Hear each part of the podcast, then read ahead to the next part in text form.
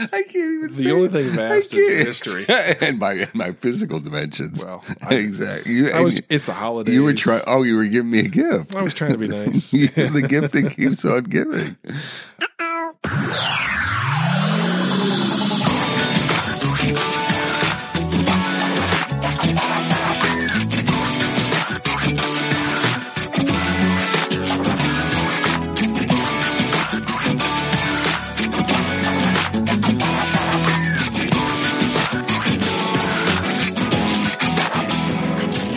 Welcome to the intro. I'm Josh Anderson. I'm Bob Galen. we had the shortest outro ever, or the shortest ending to our podcast ever. Let's do a short intro too. Okay, I heard people like that. Like we may have received feedback that people like short intros. All right. So we we have a a thoughtful session. This is this is the genesis for this session is Josh Anderson, Ooh. right? And it's the one idea he had this year. He eked it. he eked it in. I was saving it for the end of the year. at the end of the year. Way to go! You squeaked it in. yeah. Uh, but it's it's a leadership topic, Yep. and let's just tease them. So something around leadership, E E stuff, or anything going on in Joshville. Just Kazi doing Twitch streams Kazi. every Friday. Why are you not there? I keep waiting. I keep waiting for you. You, Mr. Mrs. Listener, I'm waiting for you. I'm waiting for you. Get your butts on a.m. Kazi for God's sakes. Great community. All all all humor site. Great community. And then there's Josh, but great community. He's right. He's he's not joking. And so get get o- get over there and engage, and don't just listen in. Don't be a lurker, right? Leave leave some droppings behind. Jeez. Okay. On to the episode. On to the episode.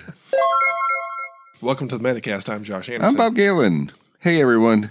Good morning. Full of joy and laughter today. I I am. I do feel pretty joyous and, and laughterious. Uh, how about you? I'm caught off guard by these words. you make them up as you go. yeah. Well, we've learned. I, I need more words, and and since my vocabulary is limited, Josh, I just make sure. you just make them up. You just smash them together. I think it's what okay. happens. Ma- what, the- what do they call it? Uh, mashups. Ooh, look at you I mash them up. using like a 2002 term. Was it? Was it? yeah, I was out to live there. Was it really you were so proud of yourself. I was really proud of myself. Oh, Shit, I did. I thought I had more more relevancy than that. I did. I swear to God. Is it that old? it's pretty old. Oh damn. What would? What, well, no. Let's Yeah, go. Let's yeah, di- just- let's dig into the Metacast. Yeah.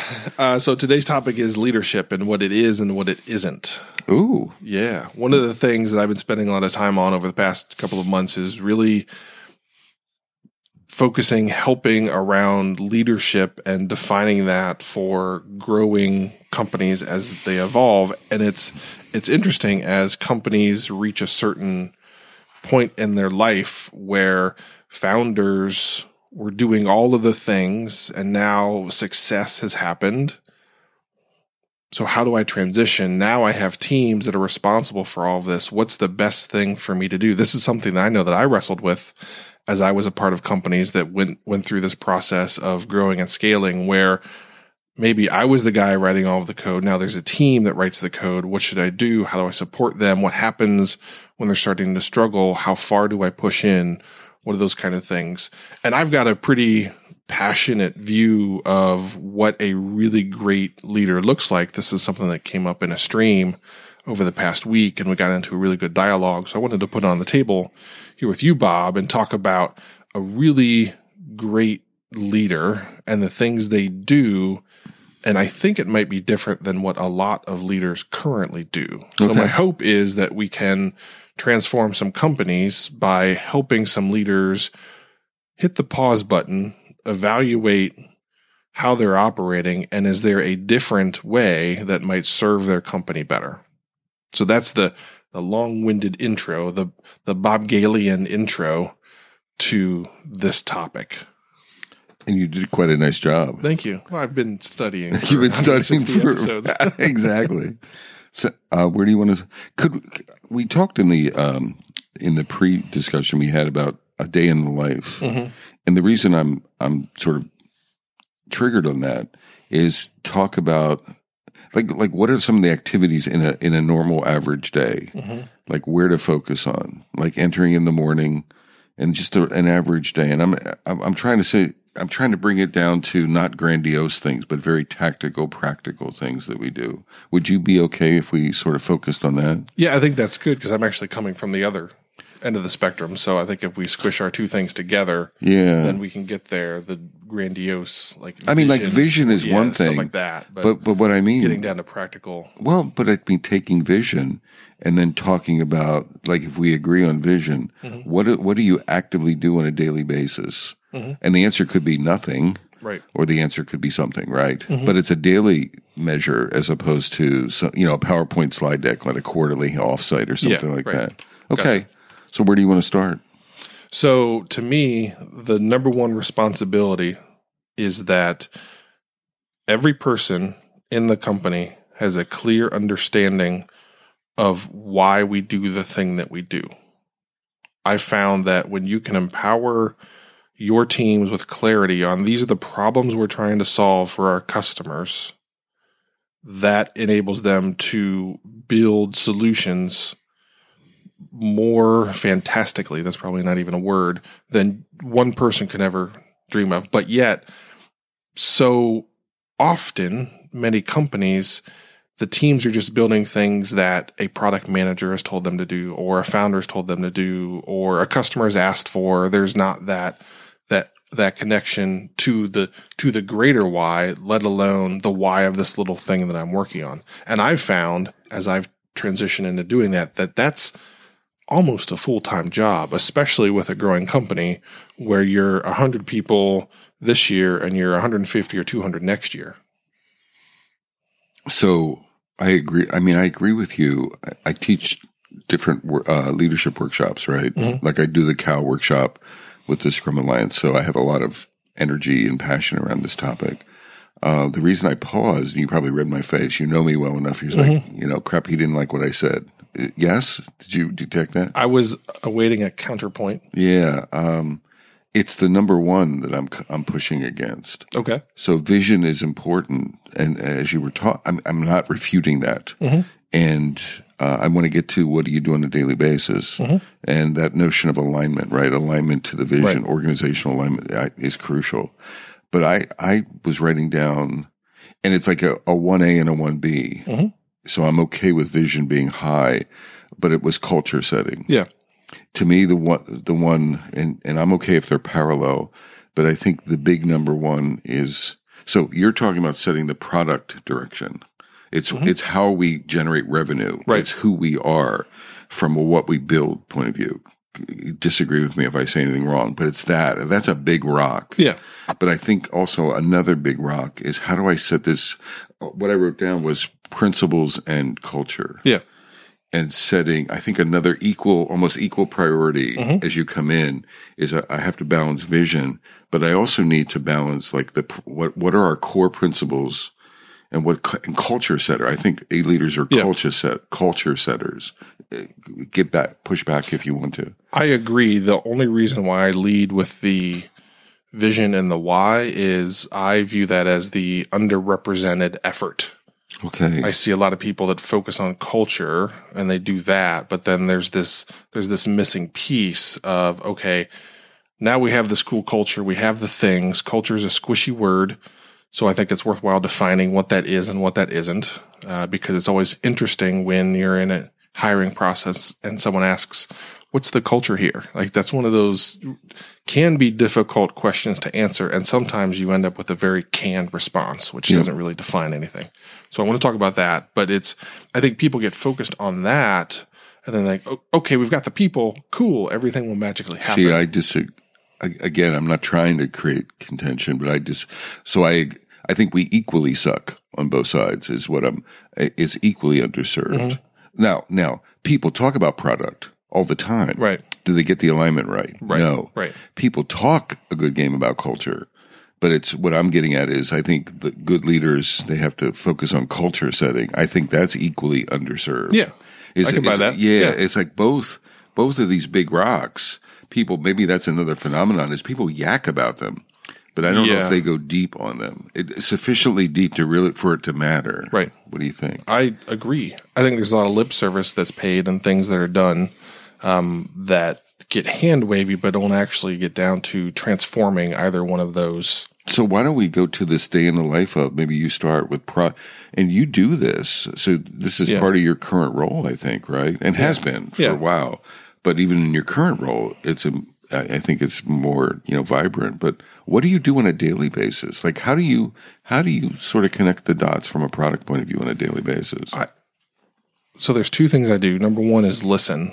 I, I've I've at the place where I spend most of my time now. I've gotten this label of the lurker. Right.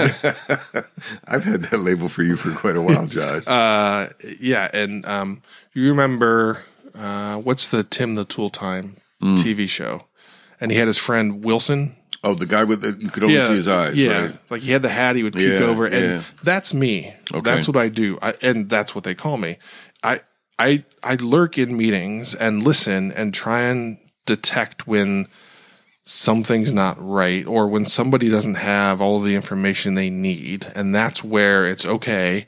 This is my responsibility to inform and educate. This is the why. This is what we're trying to do, or the cultural things that were a little bit off kilter. So number one So you're addressing is both rocks Yeah. in sort of in parallel, but your emphasis is on product side. uh, I think it's to your point. It's 50-50 Okay, probably all right. um, because I do think they go hand in hand. It's it's sort yeah, of like but, I totally buy the thing that you. Yeah. one hundred percent agree. but but but again, I want to drill into the product side because I want to get Yeah, into the culture. gotcha. I'll lead the Yeah. culture side. So product side, what do you do? So you listen one thing. Listen, and it's at stand ups, it's in refinements, it's just in the cubes. It's do people have clarity on why we're doing the thing that we're doing and working with the product owners or product managers to make sure that they are framing the work as the problem we're trying to solve and give people the clarity. so connecting to the customer yeah. is what I heard there. and and the so so it's connecting to the Customer customer, but but but also the business value of of yes this helps the customer and this is why it's good for us and Right. then that that creates that excitement and the enthusiasm because it's more Right. than just I'm building a feature it's I'm helping somebody and I found that people in the jobs that we work Yep. enjoy helping people Yep. So when you can show them that this makes somebody's life better, it makes their life easier, and you can actually put them in that seat and have them understand how painful it was before that thing they built was built, that gets some excitement and enthusiasm that generates new and different ideas that really build a great solution for that problem. So step one is listening. Step two is anytime there's an open mic, air quote, I feel you have to just continue to talk about this is why we do what we do. This is who we do it for. I say that especially for growing companies because maybe the person that's been there for a couple years has heard it a hundred times, but that person you just hired last week, it's the first time they've heard it. So you just start building that. This is who we are. This is what we do. Well, we've talked about it on Metacast that it's you have to be a continuous. Human nature forgets. Human nature. Yeah. It's not brains. It's not Alzheimer's or anything like that. It's just if you have to keep it top of mind. yeah. And I think statements are less resilient than stories. So I would argue that we, if we tell a story, Mm-hmm. uh, that's going to be stickier than if we just give them a bullet point or Yeah. something like that, right? So that's part of that continuous communication. So you're just reaffirming continuous communication, aligning product and business, making sure that everyone is sort of rowing in the same direction. Mm-hmm. Yeah. And it's opportunistic. That's why I was em- emphasizing that a daily, I think a lot of people, you know, I run into a lot of clients and they're, they're like, "Ah, we've communicated this. I mean, I have come Right. clients And they stood up and they had a meeting and there were 12 Yeah. slides and they talked but if about you it. talk to thought the they were team, done. the teams themselves don't know where they're, why they're doing what they, I Right. mean, they sort of do and they, but they're really not making up. They sort of don't. But the reason companies say that is because they don't listen. Yeah. They they stand up on stage with a microphone, the lights on, and these slides, and say, "Hey, we said these words. That's a good point, actually. Now you've done it, And if someone says later right?" on, I, and they like, "I did my job. well, I'm done. yeah, I'm Uh, done. yeah. Now I told you. If you guys don't do it, it's your own fault." Was like, there's like a one shot to communication very often or and it's shot. and it's got to be continuous because one of the things I've found is that especially when you're introducing something new, maybe it's provocative, maybe it's not, but it's something new. You introduce it to a bunch of people, And half the people stop listening once you start explaining Yeah. because you introduce a new thing and their minds start going and thinking about how it affects them or what it's going to do to their day or their Yeah. whatever or my job. And you then put a lot of energy into explaining the why, but people stop listening because their brains are going. Right. But every time you talk about it after that, they've already processed it a bit. So now they start to hear the why. They start to understand the reasoning behind it and consume it and then get well, you can even get dialogue. You can even get like Q and A. Yeah. informally in hallways in in you know small groups right and they can even refine your thinking and so we're collaborating around so we're you know sort of narrowing the vision Right. if you will right And I uh, think the number one issue, and you and I talked around a little bit, is that if you're listening, if you're paying attention, and you find that someone in the org doesn't understand the why or the mission or the values or anything, it's not their fault. It's your fault as a leader for not making it clear.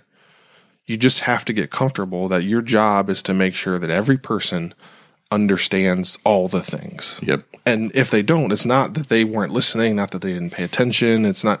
It's okay. I gotta. I I have to find a different way to communicate this and I make like, this I like the uh, storytelling metaphor. I really do. You're Yeah. a storyteller, and you and you don't tell one story and then stop and assume Mm-hmm. Right. everyone heard it and understand stood it. So you you do that iteratively. I mean, I resonate with what you're saying. I think I think the opportunities are like out in the hallways Yeah. and meeting rooms and informally, and we're we're continuously communicating. Uh, I think the th- same thing happens. We can talk about it a little bit in culture. I don't think you you have a culture slide or a product slide and then magic happens. Yeah. It's it's the day to day communication and dis and the disconnects. Like if someone says the wrong thing, so it's not just selling. It's it's re-explaining or reconnecting. Like if you said the wrong thing, I would sit you down. I mean, I remember doing this continuously at iContact. Uh, I did it more on agile values. I did a lot of work. You probably done a lot of work on agile values. Right. And every time I saw a value disconnect, I didn't I didn't wait. right. I took it right there. Yeah. Right. I just took that up. I wanted to connect the dots right there in real time. Those are the moments that that's those are the wins that add up. And if you're looking for big bang solutions, it's not going to happen. Having that big meeting where you explain, like we've talked about this a couple times, that's not what turns the tide. What turns the tide, to your point, are the opportunistic moments where you hear something that's askew and you make the small corrections. You add those up over time and you win. You can't win with one Right. giant meeting. And it's even it's it's the one on one or but it's there's collateral damage in a positive way too. Yeah. Like if I'm I, I can't tell you how many times you've you've experienced this as well. Like someone will will, will go to a lunchroom mm-hmm. and someone will ask you a question about something or you'll hear something and you'll be talking to one person, but there might be like 10 other people in the lunchroom mm-hmm. and they're inevitably listening to what Yeah. you're saying Yep. and they're listening to the conversation. So I think so I think it's doubly powerful. You have these powerful moments. Like you can stop and talk to an entire team. So you can do a one talk to a person, talk to a small group. You can talk to an entire agile team, a Kanban team. Uh, you can talk to multiple teams in a in a retrospective or in a you know what I'm saying. There are these there are these real time moments, these rich opportunities, and then it's the folks you're talking to, and depending on the venue, you're influencing other people around Yeah. you, right? And so then what happens when you do that is that message grows and scales. Yeah. As you continue to educate, people then have that clarity and they're comfortable explaining to their peers or so on that now this is the thing. So then it gains life See, you, on its you- own. As you were talking, I was hoping you'd because I wanted to interrupt you and go there. I think it empowers them to tell the story, Right. Right. And that's how it grows. I think it's viral. It Right. creates this. Yep. I don't think PowerPoints are viralable. No. Or or the big meeting or something. Right. But like someone like, like I could envision this. I heard Josh like team. Yeah. you're talking to team A in a room or something just for the hell in a lunchroom, open Mm-hmm. play, and a, a couple other folks are listening in from a team B. I can see them going back and just sharing the Josh conversation, right? Yep. Now you get this viral.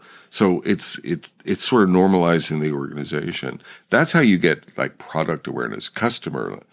The I think that's how you, I think culture works the same way. yeah, yeah, yeah. I, I think it's all the same. To me, it's you are continually selling this vision, be it product or culture, Yep. of this is who we aspire to be.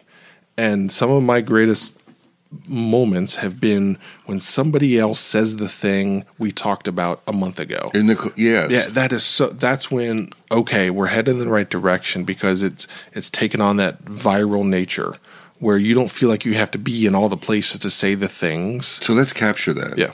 As a measure, a metric for so so if you're doing if you're leading in this way, then one of the measures that Josh said is the the the organization is starting to mirror you. Mm-hmm. And you're hearing you back from the organization. Yeah. You, you know you're hitting on all cylinders. You're you're doing enough. Right. You're right. You're creating enough viral effect. And if you don't hear that, then your work's not done. Right. And I and I think even if you hear that, you're not done until the Yeah. next No, you're no, you aren't done. That, that's but you want to hear it. A true thing is Yeah. like, how many times I get this question? How many times should I communicate? What is the right number? Blah blah blah. It's there is none. But if you want a metric, when to your point, when you start hearing people echo it back and it's balanced and it's Mm-hmm. almost exactly how you would say it. So it's not just the words, but it's the understanding. It's the interpretation, right? Yeah, and so what I'm trying to drive home with this episode is that it's a never-ending job. Like to me, this is the job. Where I see companies get in trouble is that as a if a team gets going in the wrong direction, a lot of leaders then push in and like do the job with them as opposed to okay, how do I educate this group on why they do what they do and how it's important to our customer and get them to really Yeah. connect with that. And then they solve the problems as opposed to, okay, I need to go solve this. I think they either do it or they try to control it. Yeah. or both, right? And what I mean by controls is like it's doing like if I'm coding, I'm coding with the team, or I could be project planning the solution with the team. So I'm not coding, but I'm controlling the Yeah. team. I'm planning for them. I'm spoon feeding them requirements, right, without verifying or whatever. Um, so yeah, you don't know. It's the leadership that feels like you're making a difference. It's actually it's almost like quicksand. Yeah. It's it's really insidious. It does give you a sense of accomplishment Personally, personally. personally, it feels good in that moment because, hey, I moved something from A to B. Yeah. But then how do you ensure that that, that cycle doesn't happen again to where for it to get from A to B, I've got to be there or I've got to hire somebody to be there or somebody's got to be paying attention or like really micromanaging. Right. So so I think that's happening. Can I switch to culture for a 2nd Mm-hmm. I have a. I'm, I'm not going to dig up the slide. I, I if I get the if I get the quote right or wrong, I might.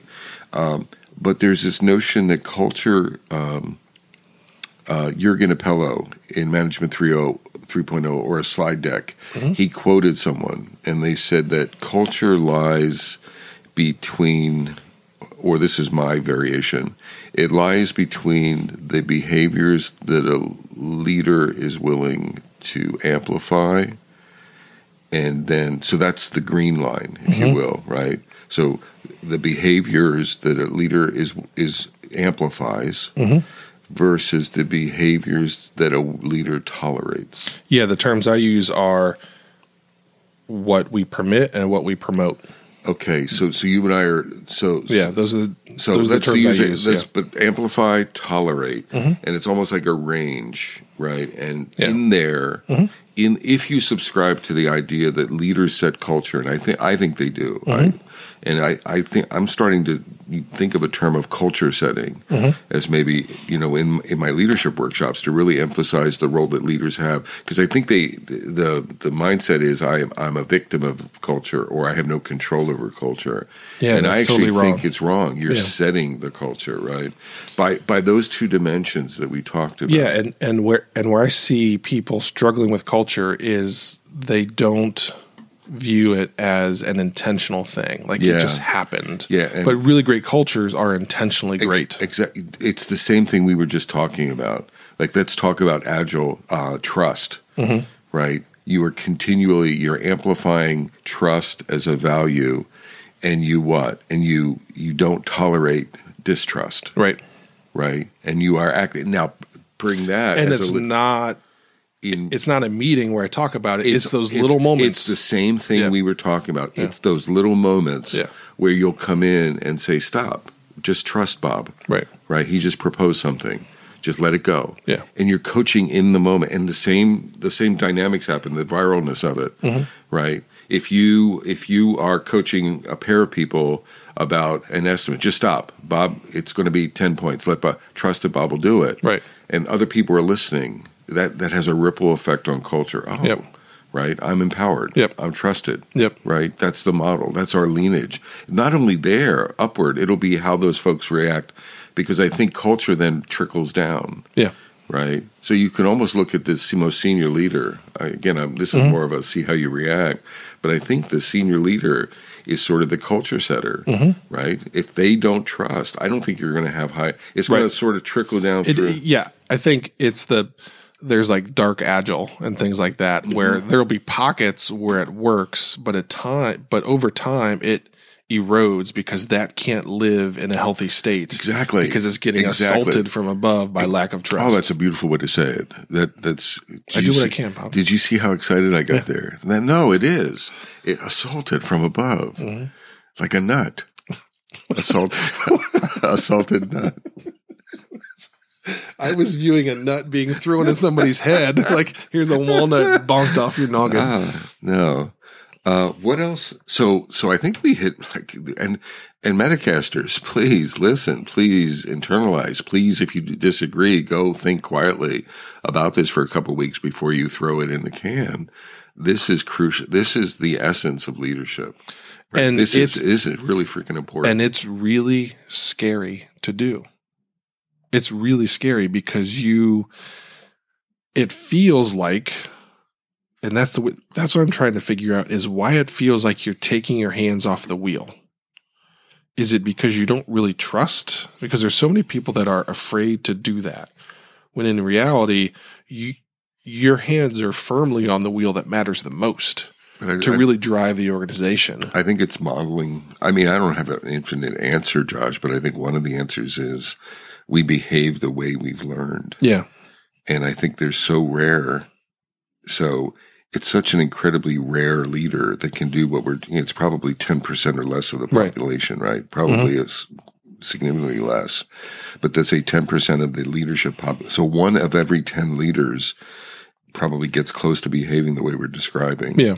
That says nine of 10 leaders are not. Well, now we have leaders growing leaders, Mhm. whether we like it or not. They're Right. growing people, people. and are- that's the that's the that's the battle you're fighting is that this is not the norm No. so you're swimming upstream against all these other patterns and maybe like we talked about being assaulted from above so maybe you're trying to do the right thing but the other leaders in your organization don't work that way so now you're this outlier and now all these problems are presenting to your so team I'll, so I'll share it. You inspire a, a, a story at EMC. I think I may have shared this in a Metacast a long time ago. Um, at EM at EMC, so Dell storage devices. Uh, now Dell, I think. Uh, I was a QA director, and we would have this once a week. Every director, VP. So we had this like powwow across all. There were hundreds of people in the group, maybe 400 people in the group, um, and we would have this conference call and uh, the the key leader um, was this Unix guy. He wrote a, a book about Unix, a really thoughtful book. Uh, I forget his name, an Indian gentleman, and he he knew he he had like he was probably autistic in some way. He could recount. He knew what everyone was doing, yeah and so he expected yeah that's it yeah i've been there he expected every leader hierarchically. And I mean, I'm not exaggerating. There was shit he knew. I'm like, he must be like lurking on people or something, right? It was really strange. But he had this, what, what was even stranger or more damaging, he expected everyone to micromanage. Mhm. And therefore they did micromanage. Mhm. And I refused to micro, and I was leading maybe 150 testers. So I had a really big organization. I was doing like testing for all the development teams. Mhm. And so I was in the middle of the shit, basically, right? And um, every weekly meeting, and I would, I would, I don't, can't tell you how many times I said, I don't know. I will have to ask the team. Yeah. That was absolutely unacceptable, Yeah. right? The, the that notion where you wouldn't know, that you wouldn't manage, that you wouldn't go out of there and tell the team what to do. So it wasn't even just top down; it was everywhere. Mm-hmm. Every leader in that room. Every time I said, "I don't know," I felt like a pariah. Oh yeah. Right. I've been there. And I mean, you could see no one. I mean, it was professional. It's North Carolina. Yeah. So you, but you could feel the energy. Is like people were looking at you, like, "What the hell? How could you not know?" And and my reverse was, and I'm, I'm sort of proud of it. I didn't succumb. Uh, one because I, I probably couldn't have, but two, I didn't even try Yeah. uh, because it, it was the wrong thing. I was fundamentally convinced that it was the wrong approach. Right? It's not that it wasn't Mm-hmm. Yeah. me right or wrong. I wasn't in a pissing match, but I was I was just fundamentally didn't I wasn't going to go and try to even be like them. I was Yeah. like, no, I'm okay, like running out and asking a team what's Yeah. going on, and then coming back to you, and not lurking in the check-in logs and things like that. Right? Just just not doing that. Uh, yeah. You and I work somewhere very similar where sizings were reviewed by the VP. Yeah, and every manager or director would get hammered on why it was a five instead of an eight. And I finally said, because the team said so. Now, the same situation was this VP had built most of the product. yeah, So he had intricate knowledge about why things work the way they worked. And he just, and he said very similar thing of you need to know why this is a five versus an eight. correct. And I said, no, I don't. There's no way. But that's a very Yeah. dangerous. Oh yeah. No, yeah. no. I I was dinged on my reviews at EMC. I was looked at. I mean, it wasn't just. It was it was soft and subtle. It was pervasive. It was Mm-hmm. to all of my peers. Uh, maybe to, we started doing agile, and folks started seeing results from the team that I Yeah. had. But it, it's so they started like scratching the ser- the development directors started being interested a little bit, Yeah. like in the style difference. But it's incredibly uncomfortable. I mean, I, I mean, I, I'm not just talking comfort. I felt at risk. Yeah. I'm like, Absolutely. right. Everyone's swimming in. This I didn't walk direction. out of that meeting Right. feeling excited. I'm like, I'm like, everyone's swimming upstream, and I'm swimming freaking downstream, right? And tails are hitting me in the face, right? It, it's, it's freaking uncomfortable. And I had a family and all of this stuff, but I, I do think leaders have. You're almost at a crossroads. I think there's a choice to it. So, Well, so we go- went down to why. I Yeah. think one of the whys, or maybe others, is that's all we know. Yeah. We don't know any better. Well, it gets down to what do you permit and what and what you promote. And in those moments, are you going to permit mistrust? And that can be a scary battle to fight. But to be a leader, you have to go grab your broadsword and say, "All right, what am I going to do about this?" Or am I going to end like end up like the other folks and just not fight the fight? Grab your broads. I did. I it jumped into my mind. I don't know. Words I'm, appear I'm in my like brain resisting. There's, there's some. because it's like it's a two handed. Like it's not like a fencing foil that's light. I was like, it's thinking, heavy. like, okay, you got to drag now. that You, thing, now we're talking. and you got to like use your whole body to swing it. ah, now, okay, I'm with you. See, I'm with you. a- I thought you were getting a little knightsy on me or something like that, right? no, Yeah, I, I was trying to think of a heavy weapon. Yeah, that, no, we got Yeah. it. No, Yeah. cool. Um, no, I I agree. It's um, I and and and it's not changing so much No. in, in culturally, right, and generationally. It's not. That's a pretty sticky virus. That command and control. This is how we lead. The role model. It cascades down in organizations. I mean, I encounter this in my CAL class all the time. I mean, that's that's that's what I walk into Right. right? So I, you know, walk into a room. I just was. I, I'm teaching one this week. I taught one last week. I walked into a New York firm last week. Um, it was it was pretty traditional, and I'm being very kind. Yeah. And it was really a question of how do we, you know, how do we get people to be agile, but we don't want to change any of that behavior Right. and that was very tough conversations. And Yeah. and I'm and most of the CAL classes are like that. Mm-hmm. Folks want all the benefit of agility, but no one wants to make the leadership. And I mean, you get tremendous. They look at you like you're a snake oil salesman when you're talking, like like you're talking out of your butt or something Right. like that, right? Like, like trust them. Right. What, what are you? Yeah. like- I can't do that. yeah, I can't. I can't do that. I mean, I can trust the good ones, the ones that you know I hired that I think are working hard. But Yeah. uh, getting back, Here's another th- a day in the life. So a lot of these conversations, situationally, opportunistically, hard work, get your butt out there, in there. I don't care. It's not an out there, in there. In meetings doesn't. You have to have meetings too. So all of that. What about modeling? I think Well, later. you don't have a choice. so so gi- give me more modeling. To me, that that's the that's where the per, permit and promote happens.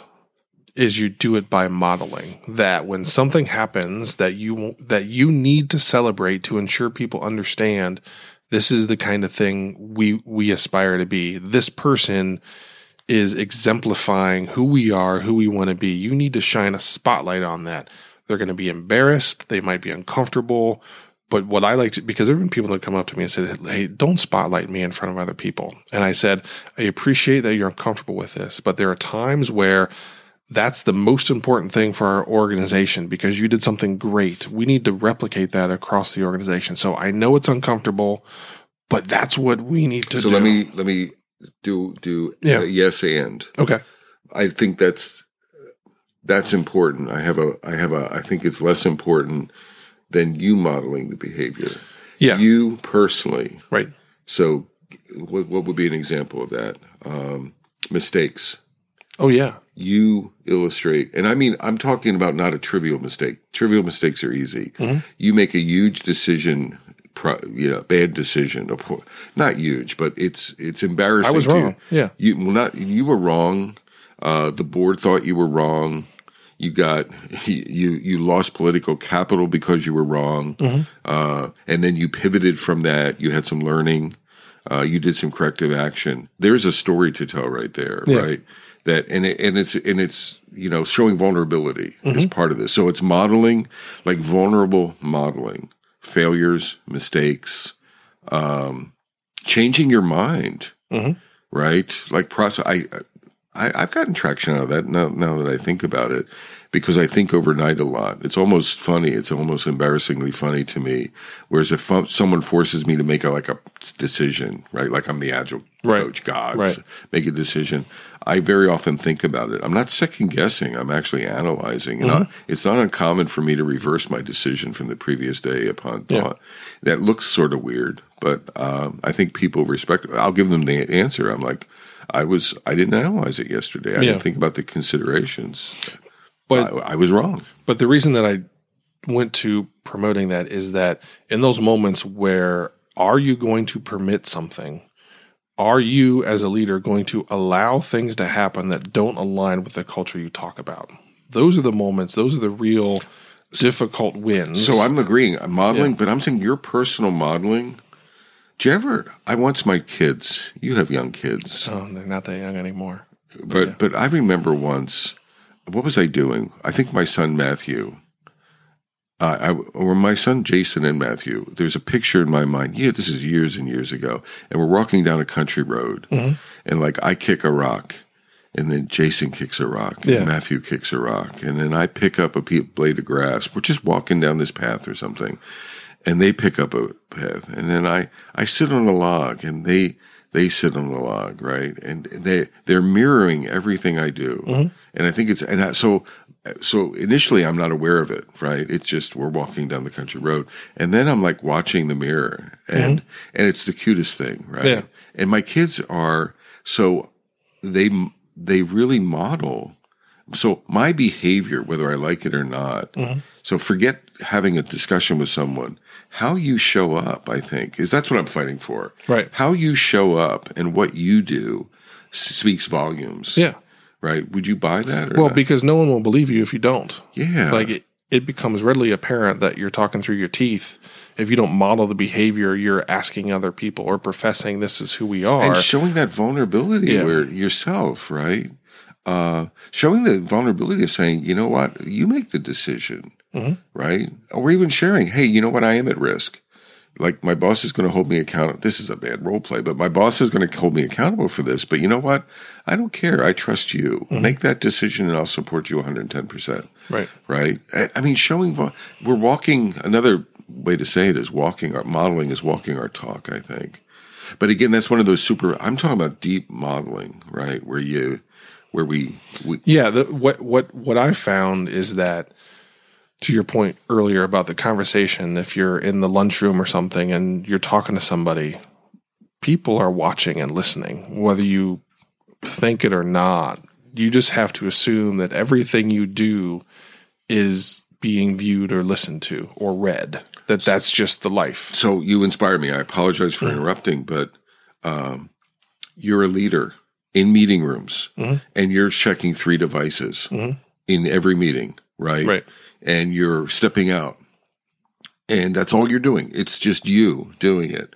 But the model you're set, you, the model you're setting is what? Is Yeah. a disrespect model, Right. a multitask model. You're, you haven't said a word about it. Mm-hmm. You ever? I, I mean, I see this all the time in my training classes, Right. Right, and the more senior leaders sort of get away with it. Yeah, because they're so busy. They're so busy. Yeah. And I mean, just something like that has so much undertone, like multitasking, a lack of WIP limits, lack of discipline, right? Uh, uh, waste, churn. Uh, it's all of these things just by how they behave in a freaking meeting. Have the counterpoint. They put their device away. They're fully engaged. They're leaning forward. They're listening. What does that set a tone for the organizations? We're here to do serious shit. Do you know what I'm saying? Yeah. They haven't said a freaking word. But I'm, I'm I'm just saying we've all seen those behaviors, right? More the bad. I I hardly ever see the good, Right. But but each one of them is compelling. Agree? Uh, yeah. I, again, that's the thing. But but being sharp. all of uh, you're you're always being watched. yeah. Um, whether you, I mean, that's just the job, and you got to get comfortable with it. And to your point about walking with your children, is that you, behaviors will be modeled, no matter what happens. whether you like it or not. Yeah. And and it's just the way it is. and there's and there's no one to blame but yourself and, and and that's the that's the frustrating part i see is that leaders are unhappy with something in their culture or their strategy or their vision or whatever and it's and they start saying why don't why don't they get it why why aren't they listening and it's really you need to turn it around and it's on you what have i not communicated well enough? How can I communicate it differently? What can I say? Where can I be? Where can I go? Who can I talk to? What what do I need to draw on a whiteboard? Right? Whatever it is, you've got to find a different way Yep. to make that happen. And if it's not, it's on no one but you because that's the job. So what I'm hoping people walk away from with this episode is that if something doesn't feel right in your organization, spend time understanding why they're making the decisions they're making. Have you done a good enough job educating them on the what and the why and who we are and all of those things? yep. And the answer is probably no. Because if you had, then the likelihood of success would have been increased and they likely would have done, from your perspective, a more effective job. If you wait, I'm I'm not ignoring you. I was I was going to go. I'm trying to go to something. So Metacasters, I'm inspired, and it may be irrelevant to this. So hold on. I'm writing something called the Four Horsemen of the Agile Leadership Apocalypse, or something like that. Jeez. That sounds really heavy. I know. I know. I know. Yeah, I, I know. My gosh. yeah, I knew. I, I knew the minute I was talking about it, I was going to get shit from you about it. Right? It's like, yes, Bob, Bobbin, are you? I was with you until you brought the apocalypse. I know. No, like, and it's my like, are gosh. you like a biblical? It's like biblical. Man. No, but I, I'll get it up, and I wanted. I think it might be relevant. It may not be, and it's. I haven't posted it yet, but it's in progress, and it'll just take a second. And, the, and We're clicking no, and we're clicking. so it's the four horsemen of the agile leadership apocalypse. my gosh. Oh, stop. So I have these four things that I think are just like incredibly destructive. Yep. And I may even change this. So I have ego, me being self centered, closed minded, Yep. fearful, Mm-hmm. and then hubris and arrogance. Um, and I don't know, you know, but um, any reaction to that? I was thinking. so. Where I went to is it's also, I think, what we do every day is we be selfless Mm-hmm. as opposed to being e- ego driven. Right. And, and maybe arrogance is part of that at, at times as well. Selfless, like letting go of our ideas, it, it, embracing, embracing true servant leadership. What do you think about those two things? Is that another thing to sort of check like check your ego at the door on a daily basis. How do you feel about it, like a follow up episode On about the- this? on the horseman? Because I think there's On the horseman? on the horseman because I think there's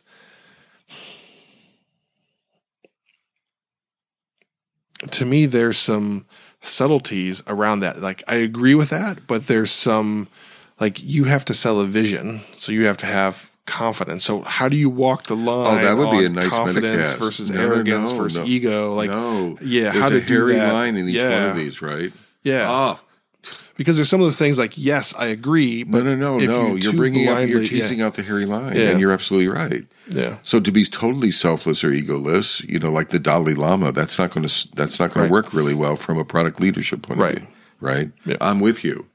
Okay. yeah. But- so but bring let's follow this, this, cast, one. though. Yeah, on the on the so so I'll I'll tell a story real quickly. Mm-hmm. At, at iContact, I remember walking. So when I would park at iContact, and this wasn't something I was intentional about. It just happened every day. As I'm parking my car every morning, I would sort of center. I would clear all the crap from my mind, and I would think to myself, what are the two or three things I need to do for my teams this day? And I didn't really give a crap what they were. It could have been sweeping bathrooms. It could have been funding laptops. It could have been uh, working with product on vision. Like all of those things, strategic, tactical, they all matter, right? But I would sort of center what have I, what is the, you know, what is my, the primary, my minimal viable, you know, product for leadership Yeah. today?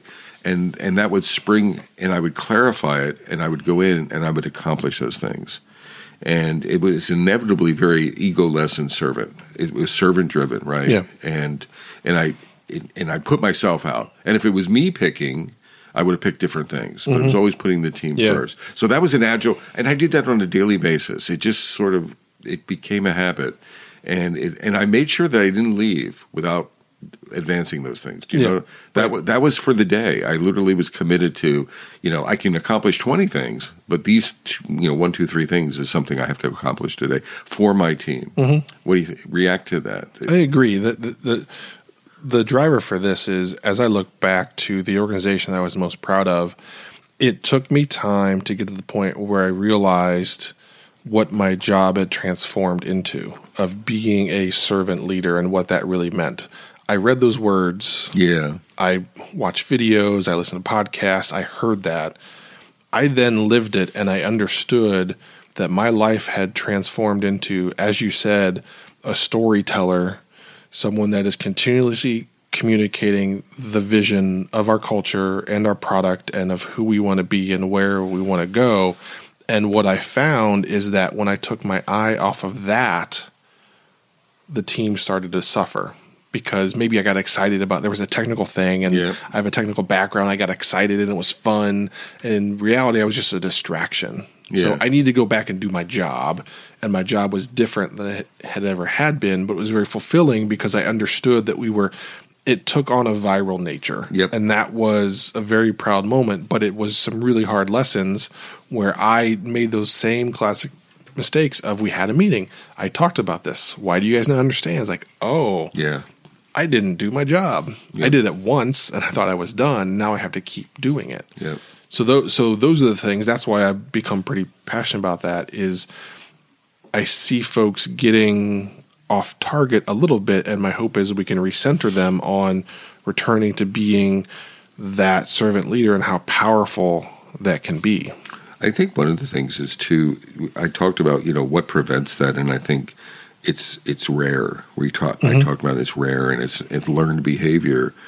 I also think another inhibitor is uh, how subtle it is. Mm-hmm. It's not clear.